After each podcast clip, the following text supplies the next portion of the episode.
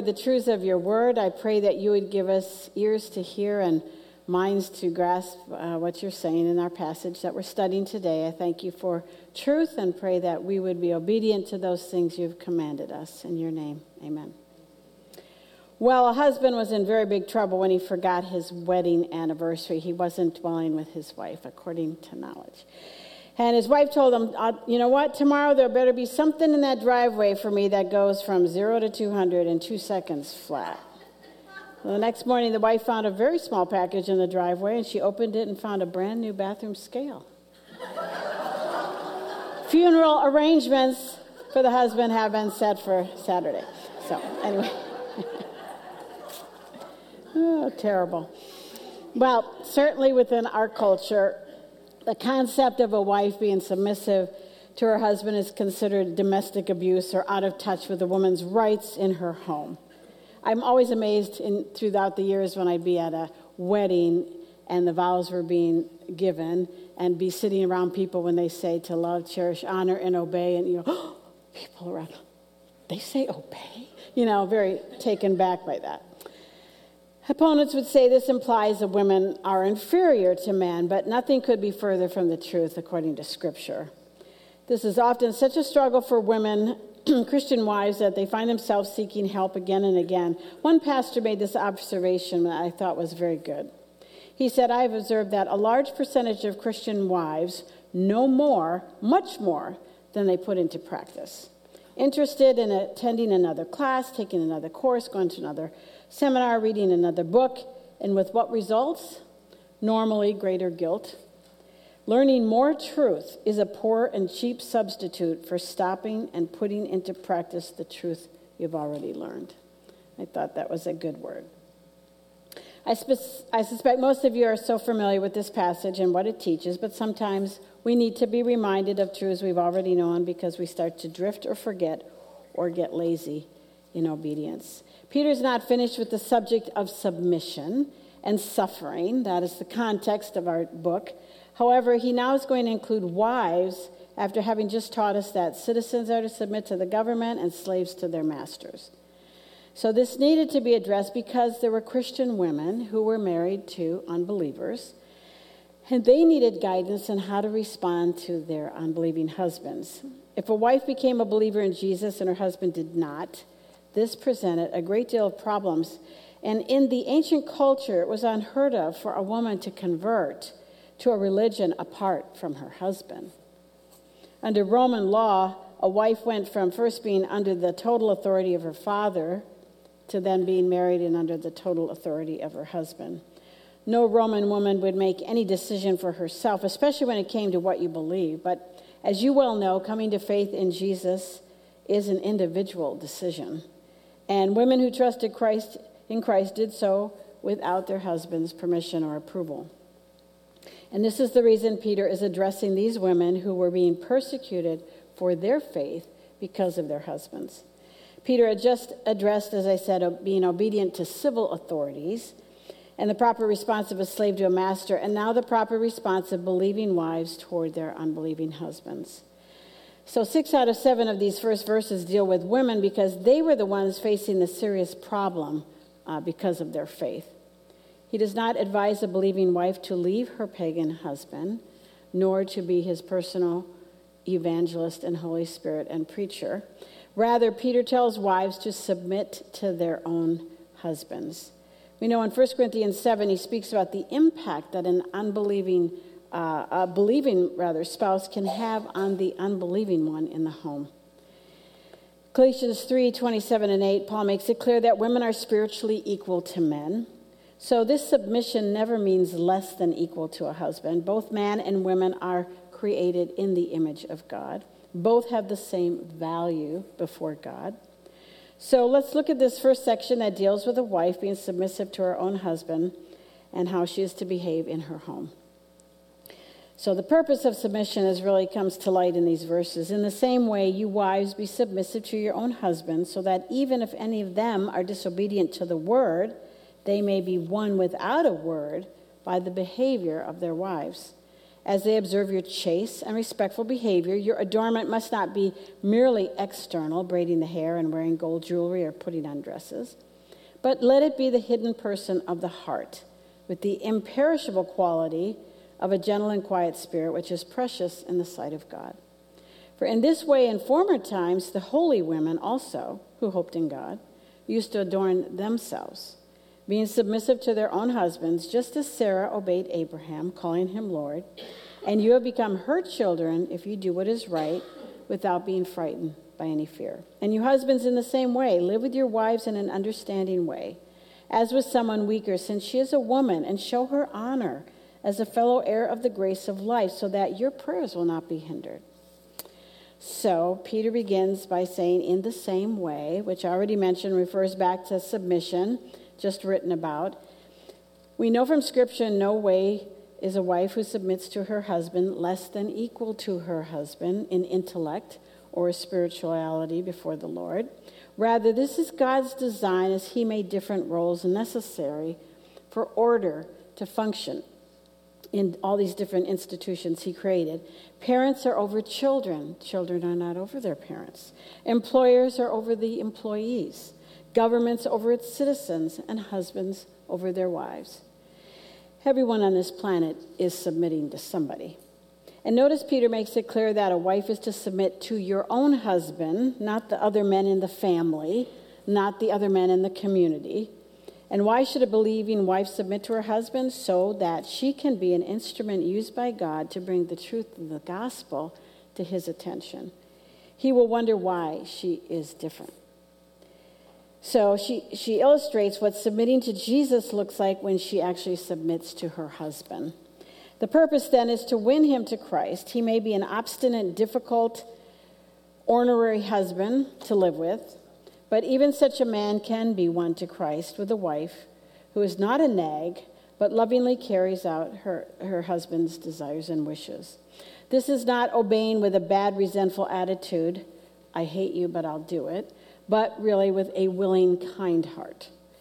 So if you find yourself married to an unbeliever, or even harder in many cases, to a professing believer who doesn't act like one, uh, your priority is to live with him with a loving spirit in order to win him to Christ, win him back to walking with Christ by your godly behavior. This is not about making him a better husband so that life will be easier for you. This is about his soul and where he will spend eternity. There is a time and a place to share the truth of God's word, the truth of the gospel, the truth of why you do what you do and behave how you behave. But this needs to be in conjunction with your submissiveness and godly actions and attitudes. So, what does it look like? Well, she's a chaste wife, one who is morally pure. This means a total commitment to your husband alone. A husband is constantly observing his wife, so what should they be seeing? Chaste and respectful behavior. Paul repeated the same verse, really, when he states that wives are to be subject to their own husbands. He put, as to the Lord. So, your attitude of submission to a husband is because you submit to the Lord and His word. Even if his character is difficult to respect, especially if he behaves like a fool, a wife is still to respect him for who God says he is. He is the head of your home. A godly wife does this because she loves Jesus. How could a husband be won by a wife who looks down on him, who criticizes him continually, who makes him look stupid in front of the children, or starts to drift in her own heart towards men that other than her husband. So Peter continues with the behavior of submission when he talks about a, a wife's adornment, not to just be external, but the inner person of a heart. The point Peter is making is not to condemn wearing jewelry uh, or having nice hairstyle, or else women couldn't wear any dresses. A Christian wife is to be attractive and as she can be to for her husband but peter's talking about the problem of christian wives who are preoccupied with their outward appearance and beauty thinking that that is the most important thing largely because of pride but also maybe thinking you'll win your husband that way. You don't win the heart of a husband by outward beauty. Rather the key is the inner character of who you really are. Because women were so limited in involvement outside of their homes the official wives. It became common to focus then on physical adornment and dress. Braids would be jeweled into uh, women, so all that they owned and possessed of value got woven into all their different braids, and often with extravagant wealth being shown off in their braids. Pearls and costly jewelry were often shown off on any other area that you could go out in public uh, wearing that it could be seen by all. So their focus was so much on their outward appearance that they neglected the hidden person of the heart. Peter isn't forbidding a woman to dress well, but rather it is an issue of being obsessed with fashion or overly concerned about what your outward appearance looks like. And this really becomes a matter of priorities. We are not to ignore our appearance on the outside, but our focus has to be to concentrate our efforts on the beauty from within our character and godliness. True beauty that is precious to God is a tranquil, humble, and submissive wife. This doesn't validate looking unkept as if that's spiritual. As a wife, we should look our best physically for our husbands, but it cannot be the focus of our life. Peter's point is that you cannot persuade a husband by your beauty to come to Christ. It will be that inward godly behavior that the Lord uses to open his eyes to truth. And then he gives the example of submission, and he talks about the holy women who hoped in God and how they adorn themselves. This is nothing new. They adorn themselves by being submissive to their husbands. And specifically, he mentions Sarah and how she obeyed Abraham. The point is, there's nothing new for God. This is nothing new for a godly woman to behave this way. They have always been characterized by submission to their husbands if they were godly women.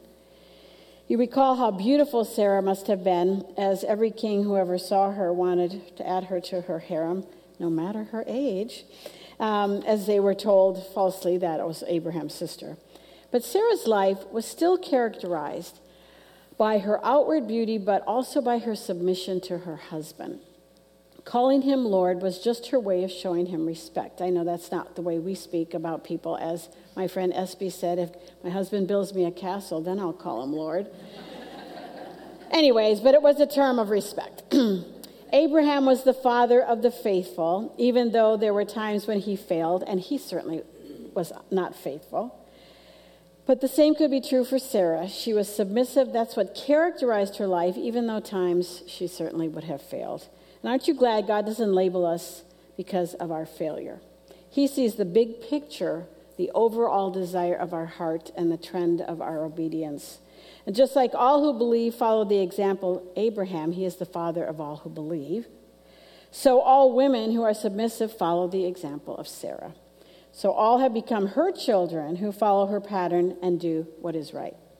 It can be a fearful thing of where submission might take a wife especially if she lives with a fool who makes decisions that are not wise. Uh, as you live with an unbelieving husband, but there is no need to fear because if we submit to the Lord and do what He's told us to do, we can entrust Him to take care of us. In other words, you do what God tells you to do, regardless of the situation. You submit to your husband, obviously, unless he tells you to do evil. But you submit to him, you trust God to honor your obedience.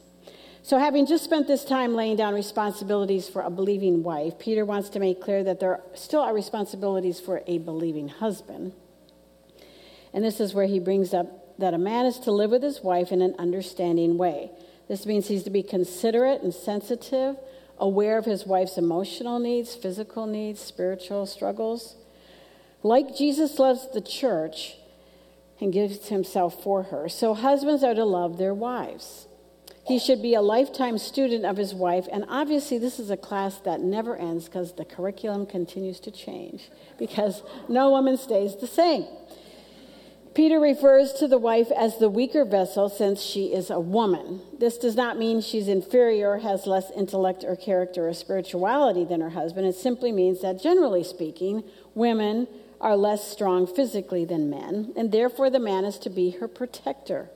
He is also to show her honor because both husband and wife are fellow heirs of the grace of life. And he says this so that your prayers will not be hindered. So, how does a husband show her honor? By lovingly considering her needs above his own. You know, when you think about it, before Christianity came into the world, women in every culture were usually looked down upon. Men didn't look out for them before they looked out for their own personal needs first. But when Christ comes into a man's heart and transforms them, now there's a change. There is an awareness. There is chivalry. There is kindness, giving up his seat, seeing to her comfort first. This was foreign back in this culture, and I'll tell you what, it's really foreign in our culture as well. Not too long ago, I attended a shower, a baby shower, where both men and women were present. And it was a big crowd in a smaller space to be opening the gifts, and there were many young men there, and they took up every seat in that living room. And all of us stood for the whole time that she opened the gifts, and I was really annoyed about this. and worse yet, there were mothers there, and I know they're because they're my friends, and these were their sons. And I was disturbed by their behavior because these young men will become husbands one day with no thought to women and their comfort and showing chivalry to them. Peter states that men who are thoughtless towards their wives will not have their prayers answered. Simple as that. If we are not treating people as God has commanded, so this is wives too, and we're going to look in the next few verses at all the commands. If we or our husbands are not treating people correctly, then we are not right with the Lord, and He will not hear our prayers. Someone put it this way the sighs of the injured wife come between the husband's prayer and God's hearing. Well, so far we have seen Peter instructing believers how to respond to difficult government, difficult boss, bosses, and difficult husbands. when you suffer because of any of these situations, it is easy to become resentful rebellious, or proud, or just thinking, I don't have to endure this kind of garbage from anybody. Yet, all of these things are what God uses to conform us to his image and to make us more like Christ. So, preparing for more persecution, Peter now addresses what he sums it all up. To sum it up, all of you, men, women, husbands, wives, all of you, be harmonious, sympathetic, brotherly, kind hearted, humble in spirit, not returning evil for evil or insult for insult, but giving a blessing instead. For you were called for this very purpose, that you might inherit a blessing. For the one who desires life, to love and see good days, must keep his tongue from evil and his lips from speaking deceit. He must turn away from evil and do good. He must seek peace and pursue it. For the eyes of the Lord are toward the righteous, and his ears attend to their prayers. But the face of the Lord is against those who do evil. I can't help but think when we get to chapter 5, when um, Peter writes, God is opposed, gives grace to the humble, but he's opposed to the proud. And this is the same idea. He is not hearing the proud and their prayers. Well, Peter sums up or concludes this section with an exhortation to all believers to obey if you're going to walk in fellowship with the Lord. We are to live in harmony with each other, sharing a common heart of unity in the Lord. We're to have sympathy. We're to share in feelings for others when they experience pain and sorrow. That means we are to be brotherly, which speaks of having an affection, of being unselfish with one another. We are also to be kind hearted, which is similar to being sympathetic, as you enter into the pain of others and what they're experiencing and you show compassion. And finally, Peter tells all believers we are to be humble in spirit. As Paul wrote so clearly to the Philippians, we are to esteem one another more important than ourselves. And our best example is clearly Jesus, who exemplified gentleness and humility and yielding his rights. So life is not about having everything go our way or the faulty thinking that we know the right way for everything to be done. We are to be flexible and bend to others and not be filled and controlled by our self will. With all this being said, it's clear that we are not to return evil for evil. So if this is something you're already doing, whether it's with a neighbor, somebody you know in your family, a husband, a child, a friend, you must stop. Remember, we talked about last week, Jesus died on the cross bore our sins in his body so that we would put to death sin. When mistreated by a boss or a spouse, we are not to retaliate. We are to go back to the, we, the end of chapter 2 and look at our example of Jesus, who suffered greatly with no retaliation, but rather what did he do? He entrusted himself to the great judge of the universe who will deal with all things and set them straight one day. Instead of returning evil for evil or responding with an insult because you got an insult, believers are to actually give a blessing instead. We are to speak well of others and to love the unlovely unconditionally. After all, for this very reason, we have been called into God's family, uh, being forgiven of all our sins. So we must turn around and forgive others who hurt and offend us. We have been blessed with the gift of life, which we don't deserve, and so we forgive as we've been forgiven. Then Peter moves on in verses 10 and 11 to quote from Psalm 34 to back up what he's saying. Believers who desired life and love and to see good days in your life must refuse evil behavior themselves. The tongue must not be used to strike back at people or to lie. Believers are to turn away from evil, like treating hurtful people with revenge, and instead do good to them. We are to be a people who seek peace with others as much as possible. And I realize there are people on this planet, most of us have a relative in this category, but there's nothing you could ever do to be at peace with them.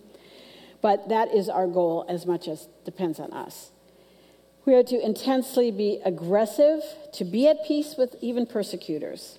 We are to be the peacemakers. And why should we do this?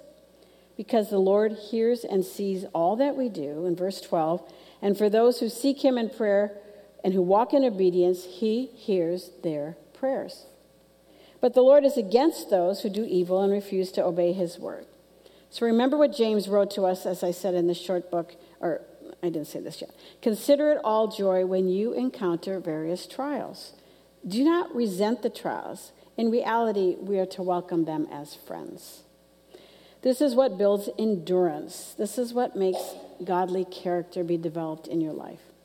So we are to prove zealous for what is good as we experience suffering or attacks. It pushes us to Christ which develops godliness in our character. And really, ultimately, it makes you a lot less interested in the things of this world.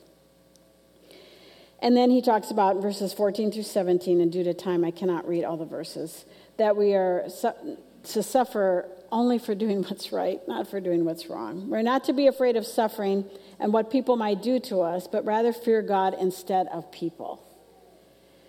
The world may intimidate and pressure us and bring suffering into our lives because of their power over us, but if we have set apart Christ as the Lord of our life, then He is our refuge, He is our strength, He is our deliverer. And our hope in Him will give us opportunities to speak to unbelievers as we give a reason for the hope that we have in Christ. In sharing our hope, we are to speak with gentleness and reverence and keep our conscience clear, having a godly attitude in response. Well, no matter how God honoring you might be in your response or behavior in a difficult situation, the will of God may be that you go through suffering anyway. If we are living in His will and obedient to His word, then our suffering should only be for doing what is right. It should not be the consequence for our own stupid, foolish, sinful behavior. Peter reiterates the gospel in verse 18 that Christ died for our sins once for all, the just for the unjust and he was put to death and suffered greatly for us, yet made alive again in the Spirit.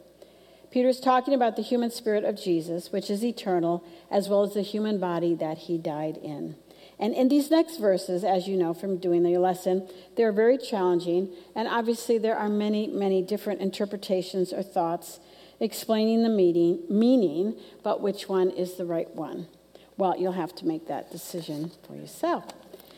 So we are told here that when Jesus died, his spirit, apart from his body that was still lying in the tomb, went and made proclamation to spirits in prison. He went to a real place and made proclamation that he is the victor over sin, over hell, over Satan and his demons. So, who were the spirits that he visited? Many would say that it cannot be people because people are referred to as those with souls. And in the New Testament, the word spirits normally is used to describe angels or demons, not people. Hades is the place for the unbelieving people who have died, a temporary place where they await the resurrection Hell is that permanent and final place of judgment for the lost people. But when Jesus died, after yielding his spirit to the Father between death and resurrection, he visited the realm of the dead, a place called a, a prison, delivering a message to spirit beings. These were likely fallen angels who were involved during the period of the time before the flood. These are the ones in the pit who have no freedom. Revelation talks about that. Um, and you know, when Jesus healed the demoniac, they, the demon said, Don't send us to the pit. You know, a place of total restriction and no freedom.